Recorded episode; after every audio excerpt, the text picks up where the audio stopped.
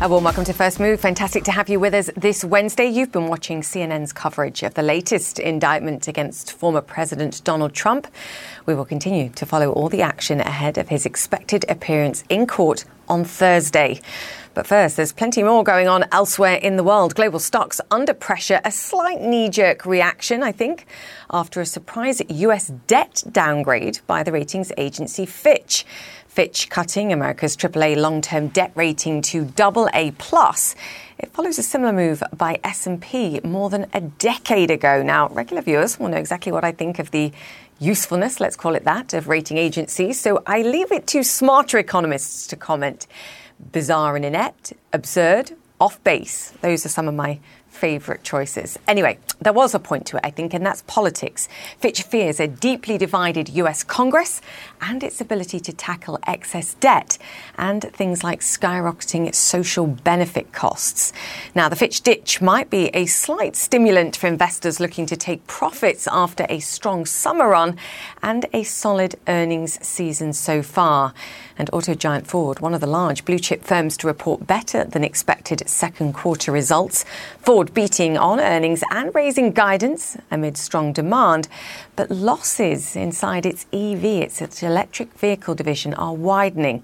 And they also pushed back their production timetable. We're here from the company's CFO, John Lawler, later on in the show. But first, let's get more on that reaction to the US debt downgrade. Arlette Saenz joins us now, where uh, President Biden is on vacation, I believe. So, uh, yes, you're in a, a holiday town to talk about this, which is an interesting one. The White House reaction to this, I think, was also interesting. We've got the Economist reaction, which was, um, I think, deeply skeptical. The White House sharing, I think, their confusion and annoyance about this.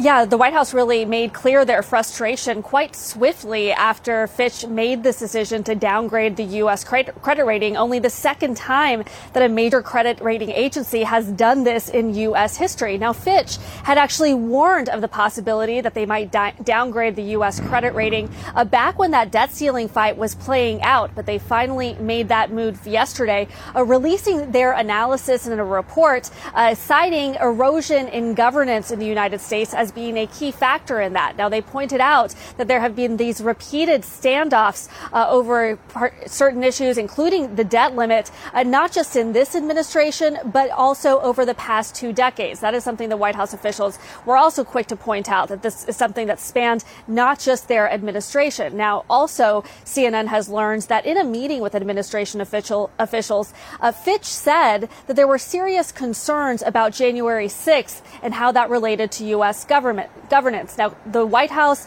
uh, from the Treasury Department to the press secretary, very quickly pushed back on this decision from Fitch. Se- Treasury Secretary Janet Yellen saying in a statement, "quote I strongly disagree with Fitch Ratings' decision. The change is arbitrary and based on outdated data. Fitch's decision does not change what Americans investors already know that Treasury secretaries remain the world's sorry Treasury securities remain the world's preeminent safe and liquid asset. So you've seen seen the White House there really trying to move quickly to counter this. But what it does is it really speaks to the fact that uh, of what kind of impact the political standoffs that have become so common in Washington, uh, what kind of impact that is having on uh, financial and economic uh, situations. And of course, there could potentially be real uh, impacts that Americans could feel to this as well when it comes to borrowing for mortgages or other issues. Uh, but you've also heard, as you noted, there are many experts who have been pushing back on this as well. It's not just the White House, but this will be something that the White House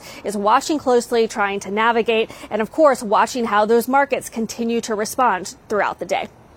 Yeah, I mean, that's the key. A credit rating is about a country's ability to repay its debts, and America's dysfunction, political dysfunction, was never about the lack of financing to be able to pay back its debt. It was just about political dysfunction. Mm-hmm. Um, it's a mute point, but it's a great point to make. Um, Arlette, great to have you with us. Thank you. Arlette Saenz there.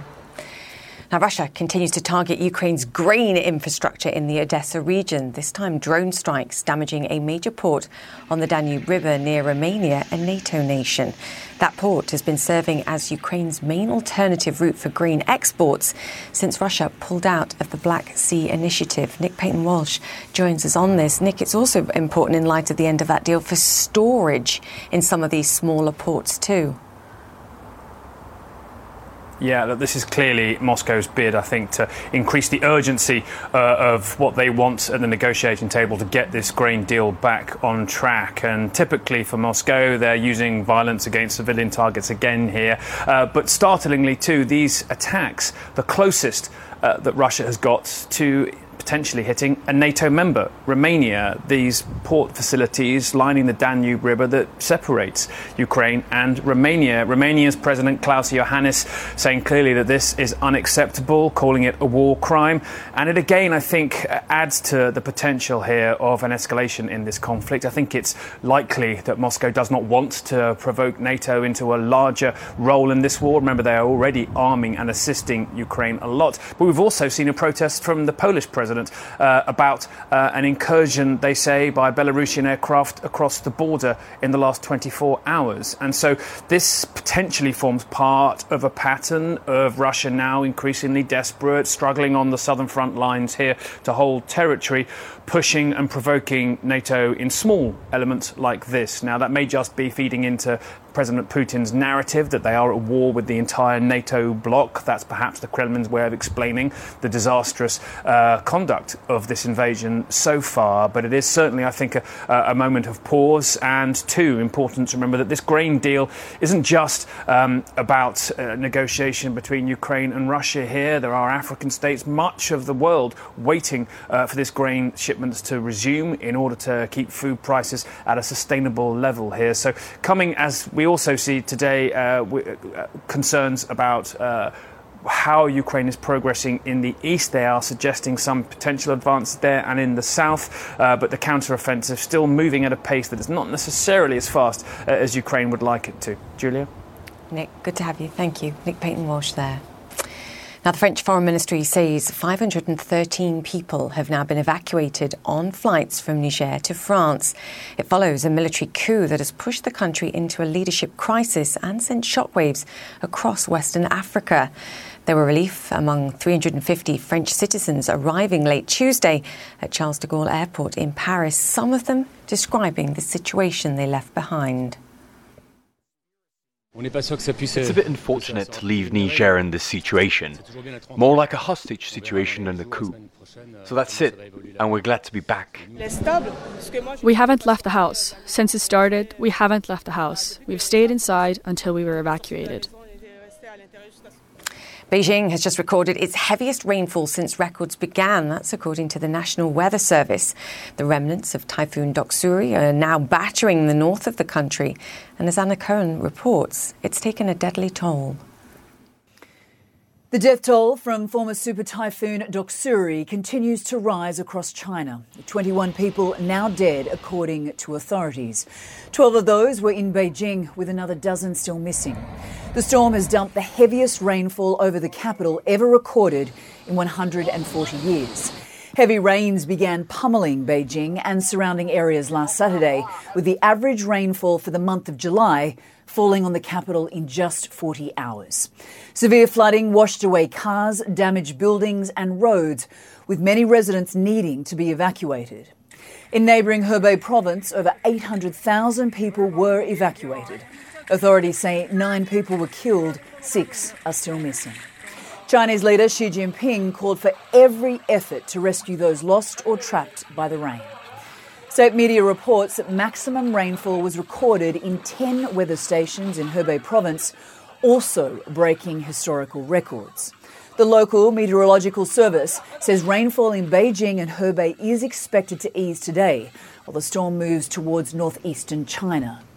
As we know, China has been experiencing extreme weather and posting record temperatures this summer, which scientists believe has been exacerbated by climate change. Another typhoon is now heading towards China. Typhoon Khanun, the sixth storm this year, is powerful and slow moving. Currently, it's lashing Japan, although authorities say it's weakened slightly. It's reached winds of 185 kilometres an hour, that's 115 miles per hour, the equivalent of a Category 3 Atlantic hurricane. So far, one person has died. Khanun has knocked out power to one third of homes in Okinawa.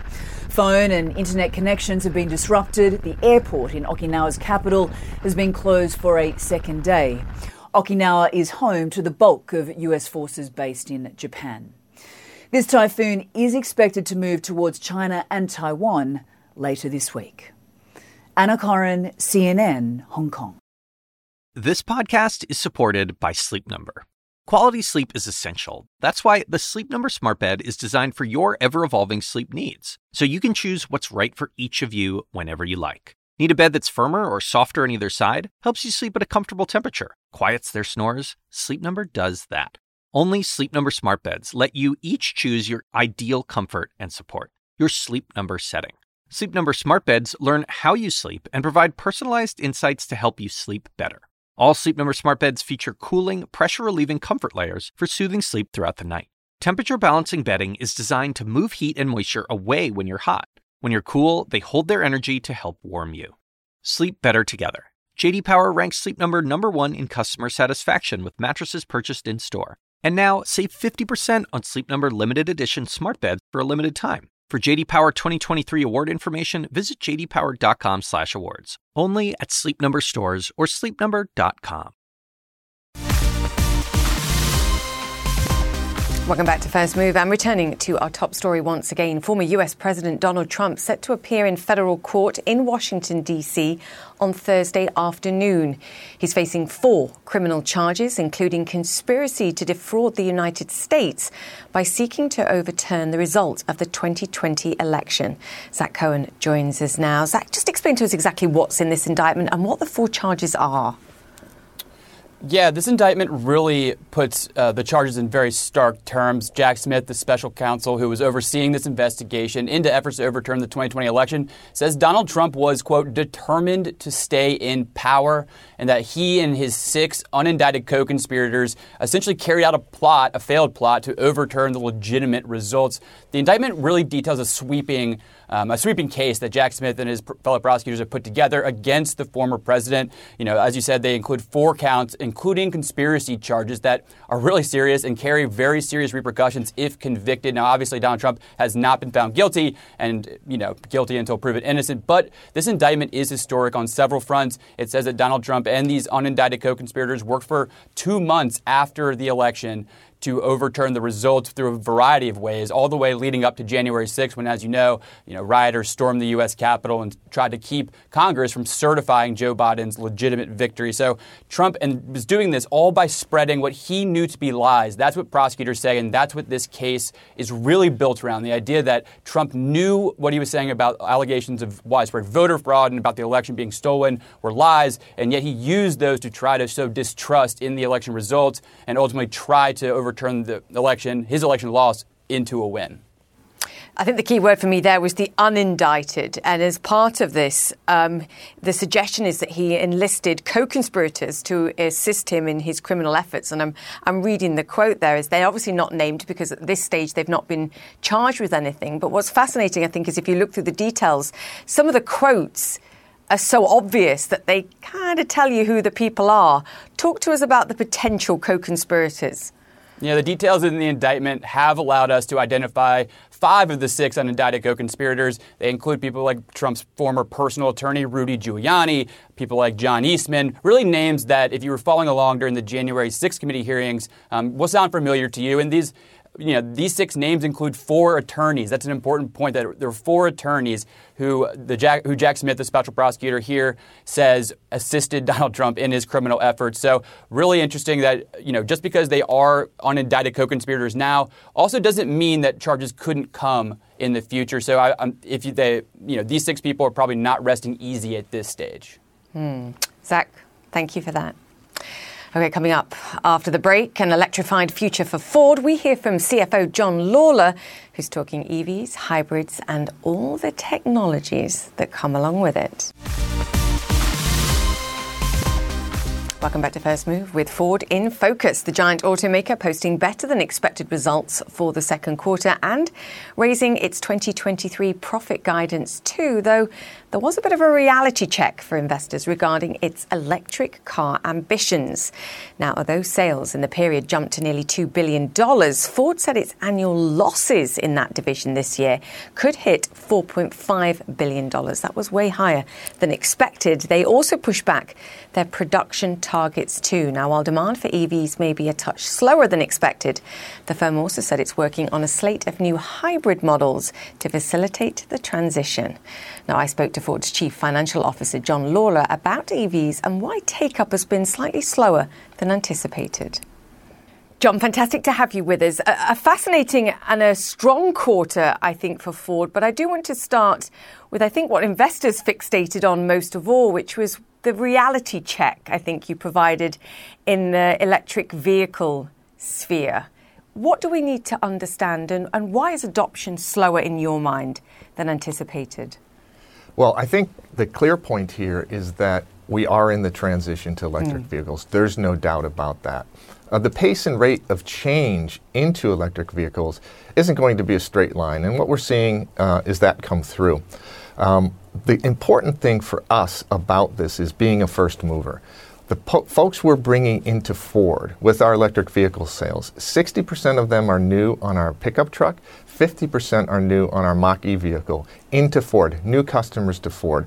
So it's very important to understand that the lifetime value of those customers has to be understood as we do this transition. And it's positive, and we're very, very encouraged by what we're seeing on their loyalty as well.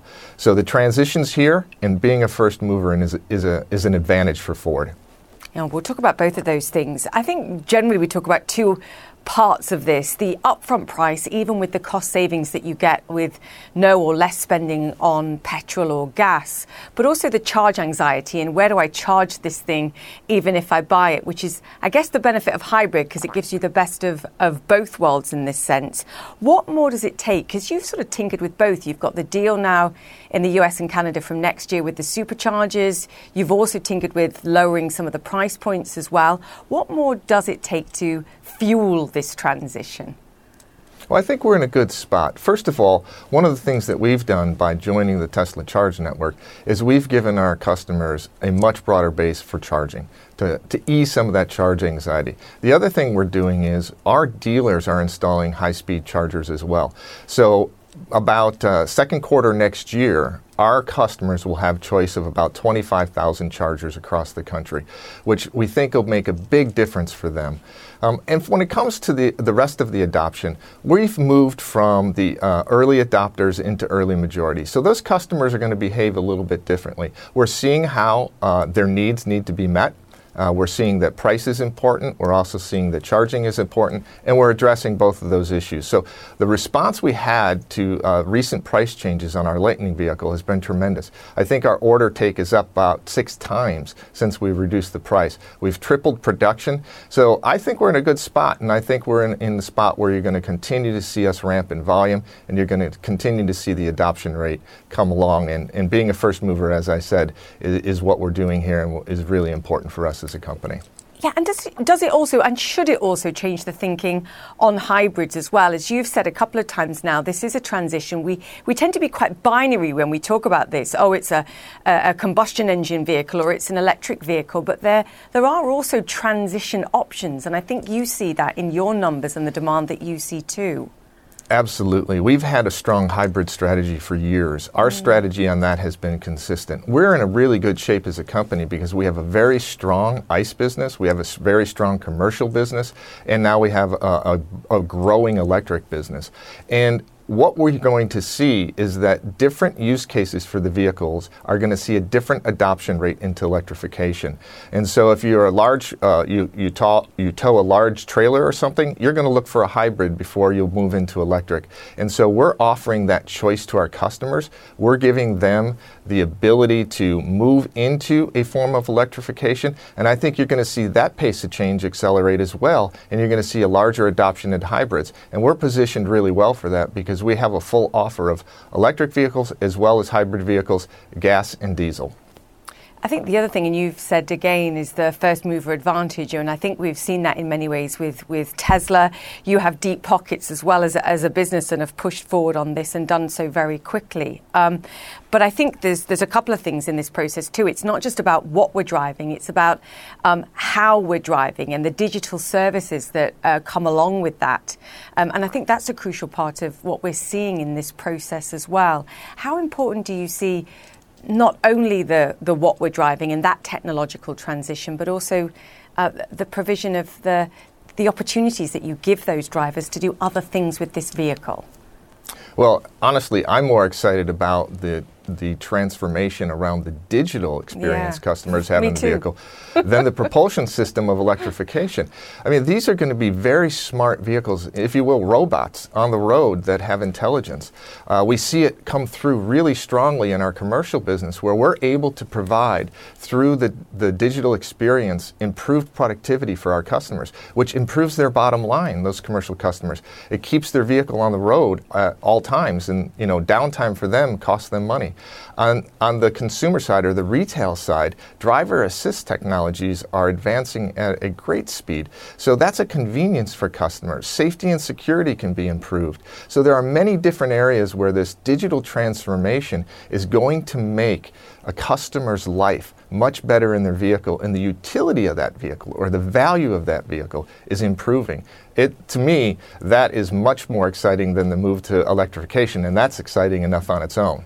Yeah, I'm a tech geek, so um, I have to say, as great as it is to talk to you about um, the cars and what's going on there, that the digital side of this to me is fascinating. Um, a quick line on the money, though. I think part of the sort of fright, that perhaps we can call it, that we saw investors take was the, the scale of losses. We know this is a cash burn business, transition, technology, whatever it is. Is, is the losses that you're anticipating in the EV, business of $4.5 billion this year the worst it gets? Well, we're going to be very thoughtful about the investment, the pace of investment. Our strategy is not changing. Um, we also understand that, you know, bringing these customers in as a first mover is important, but we're not going to go after volume at any cost. We're going to be thoughtful about that because at the end of the day, you know, we need to be stewards of capital, uh, and and that's what we're planning on doing. Uh, right now, we see the pace that we're on, the adoption, the first mover advantage as being important, and we'll manage that as we go forward. But you know, we're going to manage the balance between growth, profitability, and investment. One of the other things you have to manage is the supply chain, specifically when we're talking about EVs, uh, the battery and the resources that go into this. I know some of your executives have met with US lawmakers to try and negotiate around the licensing agreement with you have, that you have with a, a Chinese car maker, CATL, and some concerns about building a, a plant in Michigan. Is that going to be resolved? Yeah, I'm, I'm positive that that's going to be resolved. What this is doing is we have a fully Ford owned factory in Michigan, and we're licensing technology, battery technology that is only available uh, from uh, China. And this is good for consumers because the cost of these batteries is much less. So it's a Ford facility, it's Ford manufacturing employees, it's wholly owned by Ford, and we're licensing technology, bringing that technology to the United States. It is not here. And we think that's a good move. We're investing billions in Michigan in manufacturing in Michigan. Yeah, and we can't let perhaps uh, geopolitics and political dysfunction uh, get in the way of what's best for the consumer and for technological development in this country too. Yeah, and that, that's important. You know, bringing that technology here, learning how to produce that technology, I think that's going to be an advantage for Ford, and I think it's going to be an advantage down the road here in the United States. One of the other potential stumbling blocks, if I bring it back to the United States too, and we've seen this for, for other companies, big companies in this country, is um, negotiations with unions at a time of uh, tightness in the labour market. I know those negotiations have just started with, with auto workers. Should we be concerned about the risks potentially of, of strikes later on this year? And do you have a contingency plan to mitigate it if we have a worst case scenario? Well, it's important to understand that Ford employs more UAW workers than anyone else, and we produce more vehicles in the United States than anyone else. So it's really important for us to have a strong relationship with our workers in the union. Um, I'm, I'm hopeful on this. I think we can work through things. Um, we have a good relationship with the union, and um, you know, i- it's not appropriate for us to be talking about the negotiations in public. We'll do it with our partners, but you know, I'm hopeful we'll be able to, we'll be able to come to a, a positive solution overall, not only for our workers but for us as a company in the industry. Fingers crossed. And um, final line, John, I just want to get your take on what happened overnight with Fitch, the rating agency, lowering the US's credit rating from, from AAA to, to AA plus. I think in the past this would have um, had far more of effect, perhaps, than, than it had in terms of financial markets and concern today. But the, the message, I think, to lawmakers in this was my strongest takeaway. What do you make of it? Well, I, I think you, you have to take away and you have to you have to pause here because, you know, ultimately this is going to force the capital to be more expensive, and that's going to limit investment. And you know that the implications of that are broad.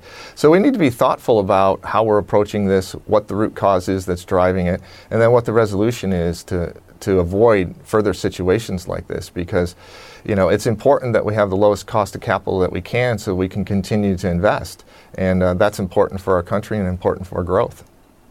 Yeah, makes perfect sense to me. Final word. Ford today, but Ford of the future too. Things to be excited Ford, about. Absolutely. Our future, you know, I've been at this company for over 30 years, and the future that we have now is beyond what I could have imagined a few years ago. Uh, the move to digitization, the electrification future, uh, these vehicles are going to be something special that consumers are going to be blown away by as we start to launch our second generation of electric vehicles and digital architecture. It's very exciting to be at the forefront of that and this transformation in this industry. Yeah, robots on the road. I think that was your line. Great to chat to you, John. Thank you. Thank you. Thank you so much. Thank you.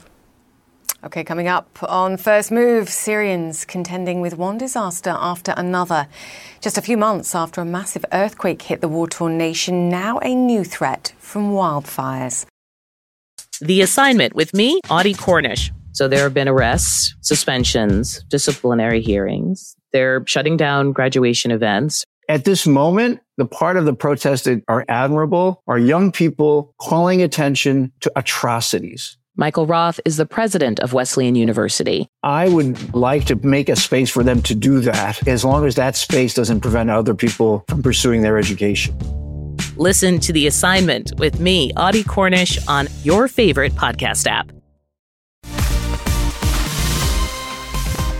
Welcome back to First Move. US stocks are up and running, and we can call it a wobbly Wednesday or perhaps a Fitch glitch. The major averages softer after the US debt agency's surprise move to cut its US credit rating by a notch, so that's from AAA to AA plus. The last time the US suffered a debt downgrade more than 10 years ago, the S&P 500 actually fell some 7%, so that's your comparison. Clearly we don't expect anywhere near those kind of losses this time around, and as I've already mentioned, many economists also criticizing the Fitch move and asking why now? Just on the financials alone, like debt levels, one could argue this is justified. The problem is this is America and it's a different case. Also, this session, perhaps a bit of nervousness too, ahead of big tech earnings on Thursday and the upcoming US jobs report on Friday. A just released report shows US private sector jobs growth surpassing expectations by a wide margin last month. More than 300,000 jobs added suggested continuing strength for the US economy and the jobs market.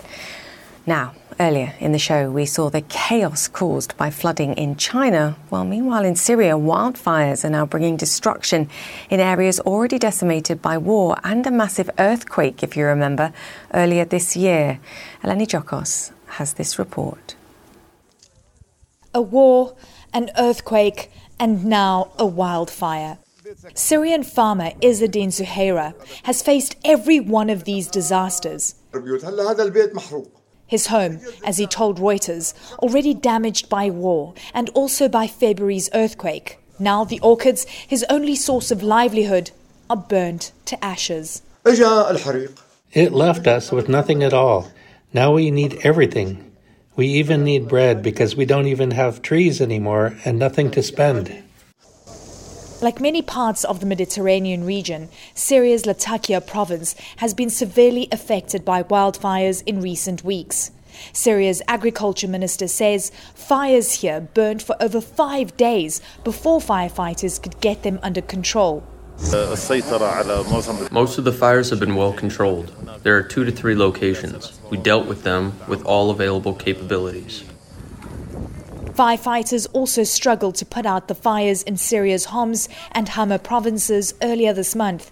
And Syria's White Helmets, a volunteer rescue and emergency group, also battled fires in Idlib province last week. As for the culprit, Zuhaira says extreme heat is to blame for the destruction of his olive, pomegranate, and walnut trees. I have never witnessed such weather. The temperature has been very high during the past 15 to 20 days, and because trees and land are exposed to high temperatures for a long time, they burnt very quickly. A spokesperson for the International Committee of the Red Cross told Reuters Syria's war torn population is among the most vulnerable to climate change. Over a decade of conflict has made everything weak, either infrastructure or the resilience of, of people. If we mention that 50% of the food production of agriculture production is less uh, due to the conflict and climate change combined, but these countries are unfortunately, as mentioned, forgotten by when it comes to climate coping and adaptation and to climate action. Besides erratic rainfall and rising heat, the ICRC says dust storms, desertification, and land loss have been impacting Syrian farmers for years. Eleni Giokos, CNN.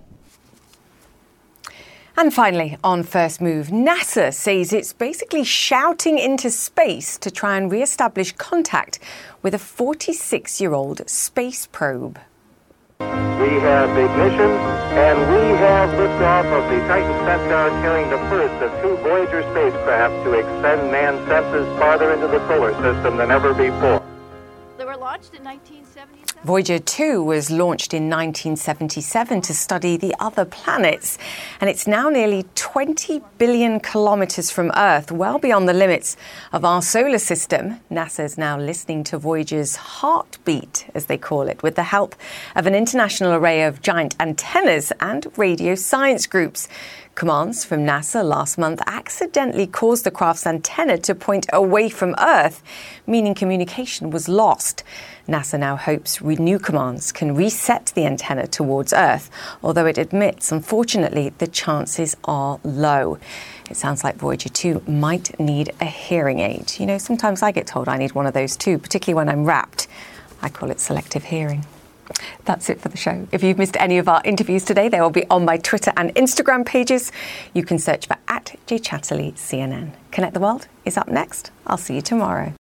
Quality sleep is essential, and that's why the Sleep Number Smart Bed is designed for your ever evolving sleep needs. So you can choose what's right for you whenever you like. Need a bed that's firmer or softer on either side? Helps you sleep at a comfortable temperature, quiets their snores. Sleep Number does that. Sleep better together. JD Power ranks Sleep Number number 1 in customer satisfaction with mattresses purchased in-store. And now, save 50% on Sleep Number limited edition smart beds for a limited time. For JD Power 2023 award information, visit jdpower.com/awards. Only at Sleep Number stores or sleepnumber.com.